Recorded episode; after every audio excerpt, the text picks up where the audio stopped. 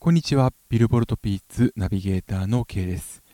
この番組は日本とアメリカ最新チャートを紹介するポッドキャストなんですけれども、いつもは毎週水曜日の夕方頃に、えー、最新日米チャート紹介をしているんですが、今回は、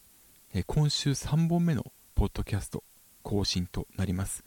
えー、12月4日の金曜日にビルボールジャパンの年間チャートが発表されましたので、まあ、そちらについてまずは紹介をしていったんですけれども今日取り上げるのはアメリカのチャートです、えー、アメリカビルボールのチャート。こちらもですね実は12月の、えー、日本時間では4日の午前3時台に発表されましてビルボールジャパンの直前だったんですね、えー、突如の発表だったのでちょっと驚いたんですけれども、まあ、昨年と同様のスケジュールだったということもありまして今回は、えブログの紹介ともどもこのポッドキャストでも取り上げていきたいというふうに思っております。ではアメリカのチャート。まずは、えー、ソングスチャートアルバムチャートそれからトップアーティストランキングのトップ20それぞれお送りしていきたいと思います。まずはソングスチャートいきましょう。20位ハリー・スタイルズ Watermelon Sugar。19位セント・ジョン Roses。18位ビリー・アイリッシュ Everything I Wanted 17位ジャスティン・ビーバー featuring クエボー Intentions 16位アリゾナ・ザーバス Roxanne。15位メーガン・ザ・スタリオン、 Savage。14位、トーンズ・アンド・アイ、 Dance Monkey。13位、ジャック・ハロー、 featuring ダ・ベイビー、トリー・レインズ、リル・ウェイン、What's Poppin'。12位、ギャビー・バレット、 featuring チャーリー・プース、I Hope。11位、ドージャ・キャット、Say So。10位、ルイス・キャパルディ、Someone You Loved。9位、マレン・モリス、The Bones。8位、マルーン5、Memories。7位、フューチャー featuring ドレイク、Life is Good。6位、ハリー・スタイルズ、Adore You。5位、ダ・ベイビー featuring ロディ・リッチ、Rockstar。4位、デュアリパー、Don't Start Now。3位、ロディ・リッチ、The Box。2位、ポストマロン、 Circles。そして1位が The Weekend、 Blinding Lights。以上が2020年度アメリカビルボールソングスチャート年間の1位から20位紹介でした。続いてアルバムチャートいきましょう。アルバムチャート20位、BTS Map of the Soul 7 19位 The Baby Kirk 18位 Juice WRLD Goodbye and Good Riddance 17位 Summer Walker Over It 16位 The Baby Blame It On Baby 15位 Taylor Swift Lover 14位 Bad Bunny YHLQMDLZ 13位サウンドラック Frozen 2アナと雪の女王のサウンドラック第2弾です12位オリジナルブロードウェイキャストハミルトン An American Musical 11位ビリー・アイリッシュ When We All Fall Asleep Where Do We Go 10位ルー・コムス What You See Is What You Get 9位ジュースワールド Legends Never Die 8位 The Weekend After Hours 7位 Pop Smoke Shoot for the Stars Aim for the Moon 6位リル・ウズィバート Eternal Atake 5位テイラー・スイフト Folklore 4位ハリー・スタイルズ Fine Line 3位ロディ・リッチ Please excuse me for being antisocial 2位、リル・ベイビー、 My Turn、そして1位がポスト・マローン、 Hollywood's Bleeding でした。トップアーティストランキングいきます。20位、メーガン・ザ・スタリオン。19位、バッドバニー。18位、BTS。17位、ヤングボーイ・ネバー・ブローク・アゲイン。16位、ルイス・キャパルディ。15位、ジャスティン・ビーバー。14位、リル・ウズィバート。13位、ルーク・コムズ。12位、デュアリパー。11位、ビリー・アイリッシュ。10位、ポップ・スモーク。9位、テイラー・スイフト。8位ハリー・スタイルズ7位リル・ベイビー6位ジュース・ワールド5位だ5位失礼しました5位ドレイク4位ダ・ベイビー3位ロディ・リッチ2位ザ・ウィーケンド1位がポストマロンという風になっております。こちら集計期間は2019年11月23日付から2020年の11月14日付までの52週間という風になっております。えっと、まあ、今回もですねえー、毎日自分がの書いているブログ FaceIt というものがありまして、まもなく、えー、丸6年書いたことになるんですけれども、えっと、こちらのブログ、去年もですね、えー、アメリカのチャットピックス10項目上げてみたんですが、あまりそれともあの変わらない部分っていうのが多かったようには思います。ただ、やはりあのちょっといくつか大きな変更というのもあるのでですね、ちょっとそちらも含めて紹介していきたいなと思います。こちらの10項目なんですけれども、まず何といってもですね、えー、ザ・ウィーケンド、ポスト・マローン、まあ、こちらの方がですね、まあ、アルバムチャート2つともトップ10に入っていますし、えー、ソングスチャート、それからトップアーティストランキングではワン、ツーという風になっております。えっ、ー、と、特にこの2曲が強かったのはですね、えー、ジャンルを超越している、まあ、一つのジャンルにとらわれないっていう言い方ができると思うんですけれども、 Blinding Lights、もともとザ・ウィーケンド R&B というカテゴリーだったんですけれども、まあ、この曲に関してはシンセウェーブ、まあ、ポップジャンルとしても語られますし、ポストマローンは、まあ、ヒップホップアクトではあるんだけれども、まあ、歌物としても、えー、愛されている。で、グラミー賞ではですね、ポストマローン、えっ、ー、と、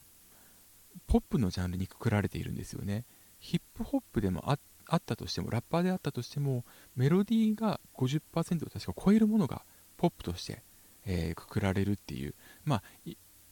逆に言えばそのグラミー賞のジャンルっていうのが、ちょっとジャンルのくくり方っていうのが、もしかしたら時代とそぐわないようになってきてるかもしれませんけれども、まあ、それだけ今の時代はジャンルレスな曲がヒットしている傾向にあって、特にブラインディングライスとサークルズ、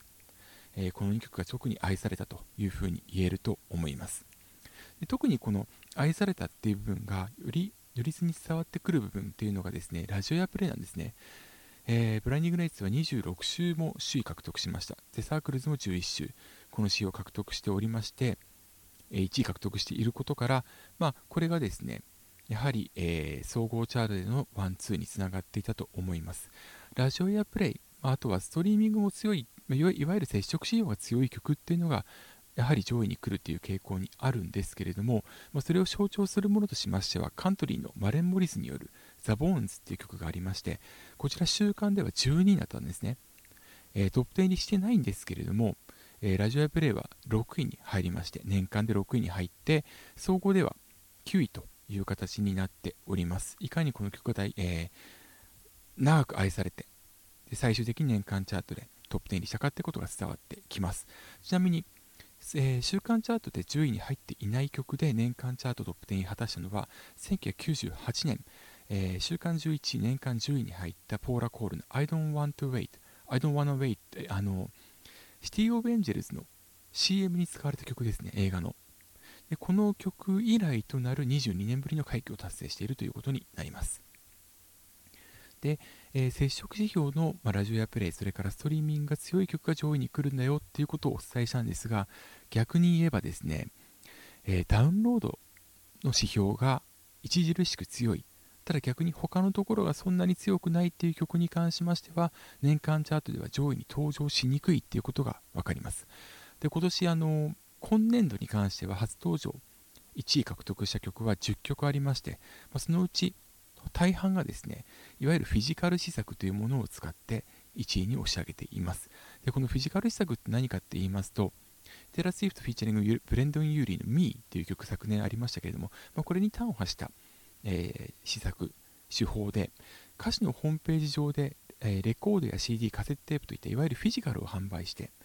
それが発送ではなくて、購入された段階でダウンロードの指標に加算される。でさらには、到着までの間、に、まあ、別途ダウンロードが用意されましてで、このデジタルダウンロードも加算されるという仕組み、いわゆる二重取りなんですね。で、これがですね、まあえー、いろんな曲に利用されることによって、初登場1位という曲が、えー、今年度では10曲あったんですけれども、ただ大半がですね、えー、年間チャートでは上位進出ができていない。でもっと言えば、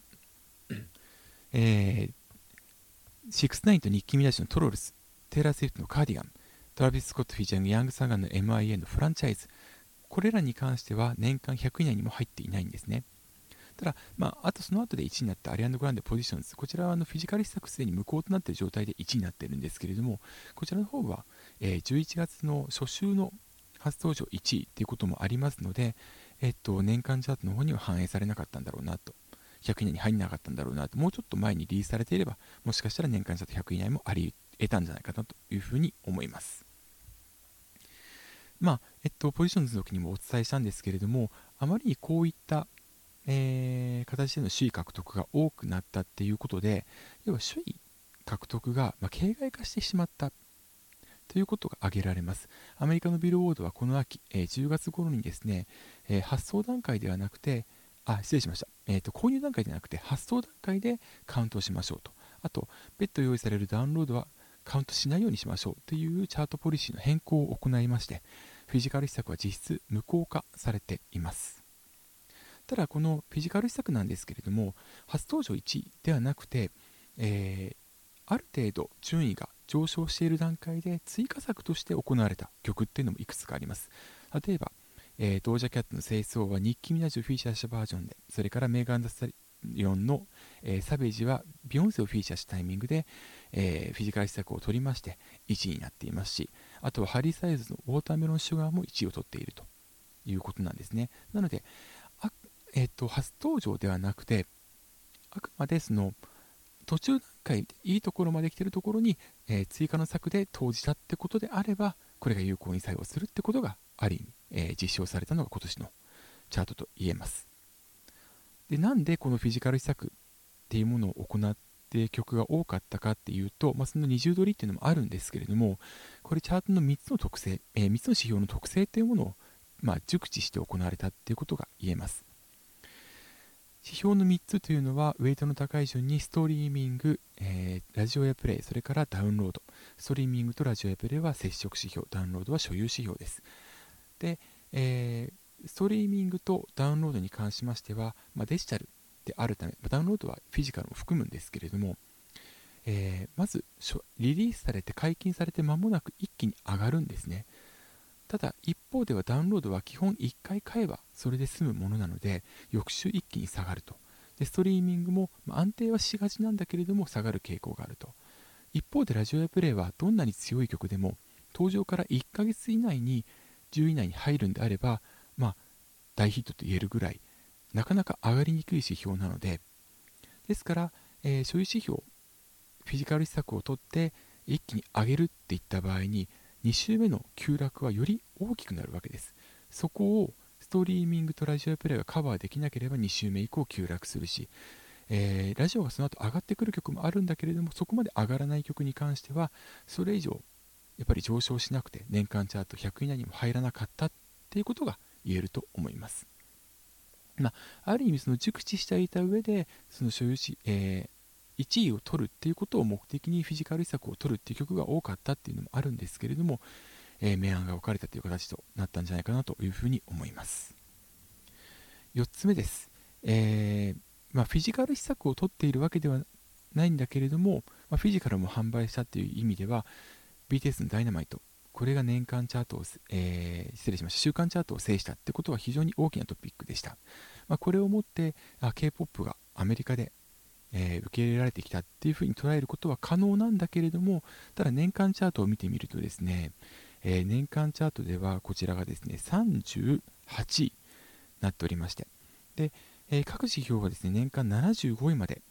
が、えーと確認できるんですけれども、所有指標は1位、ダウンロード1位に対してストリーミング、ラジオプレイともに75位に入っていないんですね。ですから、これをもって、えー、BTS のダイナマイト、まあ、並びに K-POP がアメリカで浸透してきたとは断言できないんじゃないのかなっていうのが、えっと、個人的な見方です。これはあの、この後リリースされた Life Goes On という曲が12月5日付で、えー、1位を初登場で取ったんですけれども、この時のラジオプレイの極端な低さからも、えー、言えることだったので、えー、これは今週12月の、えー、2日にアップしました、えー、ポッドキャスト、40回目のポッドキャストでも、えこの点については紹介をしております。えまあ、フィジカル施策が無効になったっていう状態でも、まあ、BTS に関しましては、えファンの多さからすれば、え実際その購入者が多くて、その所有指標が押し上げることによって初登場1位を取るっていうことは、今後、さらに増えてくると思います。まあ、なので、えー、いかにそのラジオやプレイとストリーミングを伸ばしていくか。アメリカはその海外と違って、えっと、ストリーミング特にその YouTube の再生回数がそこまで大きくはない。ってこともちょっと見えてきたので、まあ、その点も含めてどういうふうに、えー、これから BTS を長期にエントリーさせていくかっていうのが今後の勝負どころと言えるんじゃないかなと思います。あとブラックピンク。えー、アルバムチャートはね、え、初登場にアメリカで果たしたんですけれども、え、彼女たちの曲もですね、え年間チャート、それから、え各指標75位まで、いずれも入っていなかったので、K-POP については、ままさに本当にこれから勝負どころといったところでしょう。定番化するかはこれからというふうに捉えております。5つ目はディスコティークの定番化ですね。これはあの BTS のダイナマイトもそうでしたし、えー、デュアリパのアルバムで、えー、 Future Nostalgia。こちらもですねまさにディスコティークなサウンドが本当に受けてですね Don't Start Now、えー、え週間最高2位だったんですけれども年間チャートでは最、え、4位というふうになっております。ストリーミング18位ラジオエアプレイは3位ダウンロード10位という形になっておりますので、え、まあ、あとはですねブライニングライツザ・ウィーケンドの曲も、まあ、アハっぽいっていうのもあるんですけれどもそういったのを踏まえると、まあ、今年もディスコティーク流行りだったなっていうことが実感できます。6つ目はリミックス今年も多かったですよということで、えー、先に、えー、紹介しましたメガナスタリオンのサベージ、えー、ビヨンセを迎えたリミックスバージョンそれからドージャキャット、まあ、これもディスコティークですけれどもニッキ・ミナジを迎えたセイソー、えこちらがですね、えフィジカル施策をフィジカル施策を、ま、投入したんですけどそれはそれはですねリミックスとして投入したということで1位になりましたしあとは、えー、ジョイス685 and ジェイソン・デルーロのサベージ・ラブ・ラック・サイレン・ビートに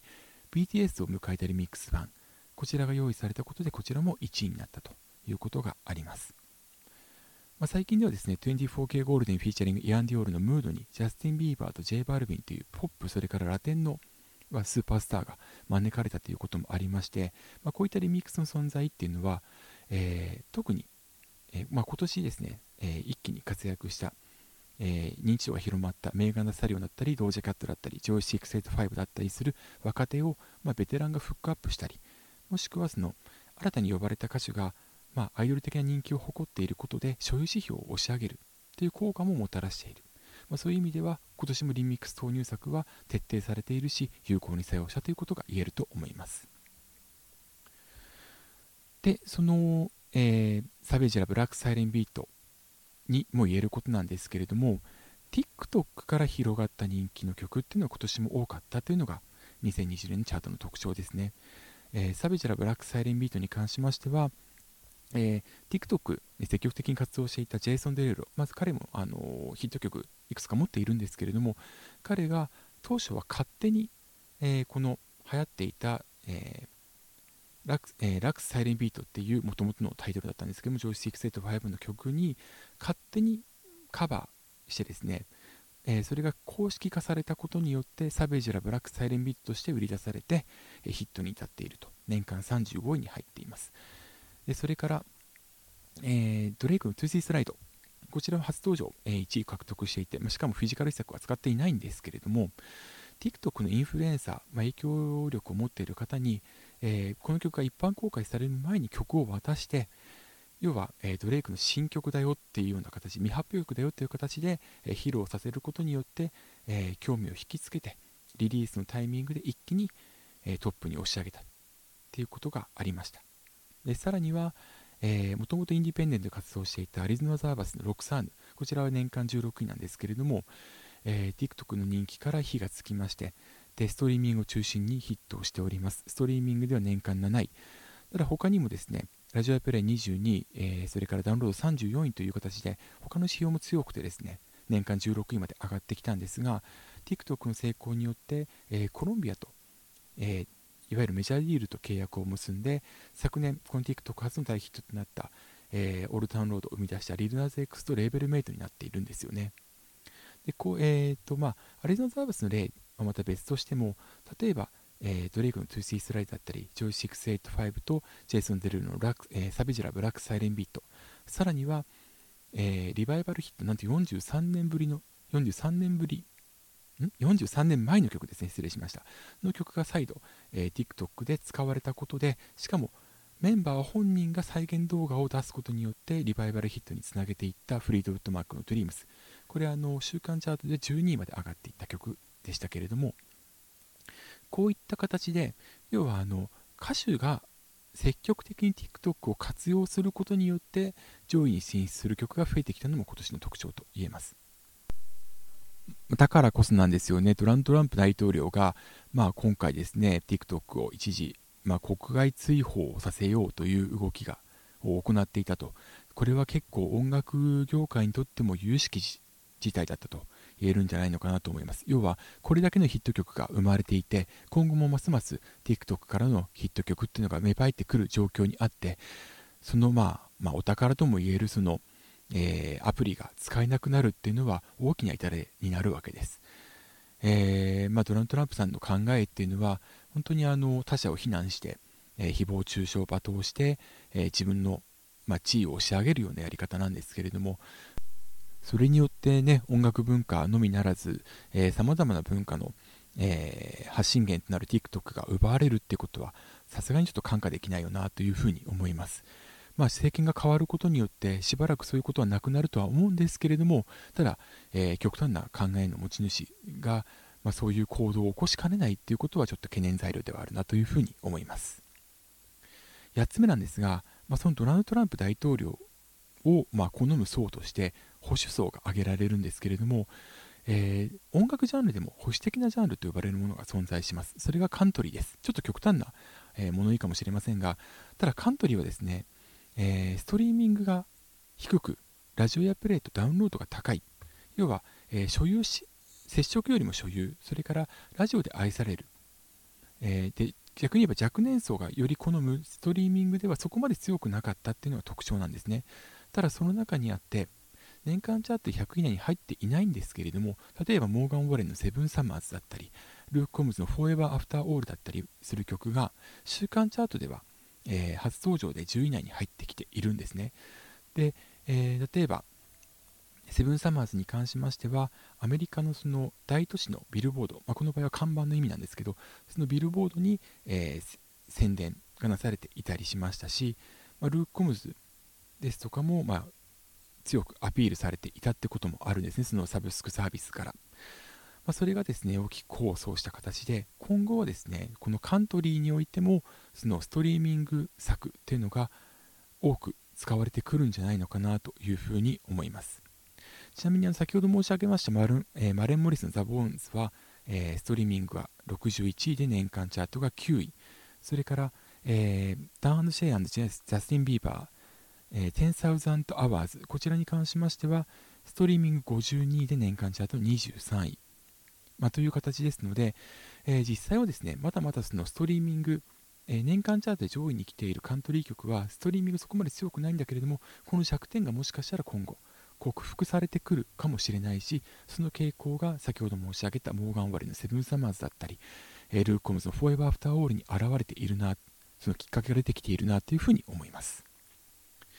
9つ目なんですけれども、アルバムチャートなんですけれども、デラックスエディションが多くの作品で投入されているんですね。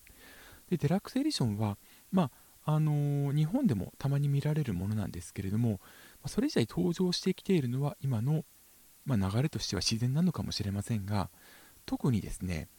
えー、ザ・ウィーケンドの After Hours 年間8位ですね、それからリル・ウージー・ヴァートの Eternal Atake 年間5位、こちらの作品に極端なんですけれども、えー、そのデラックスエディション化に至るスピードが著しく速かったっていうのが特徴なんですね。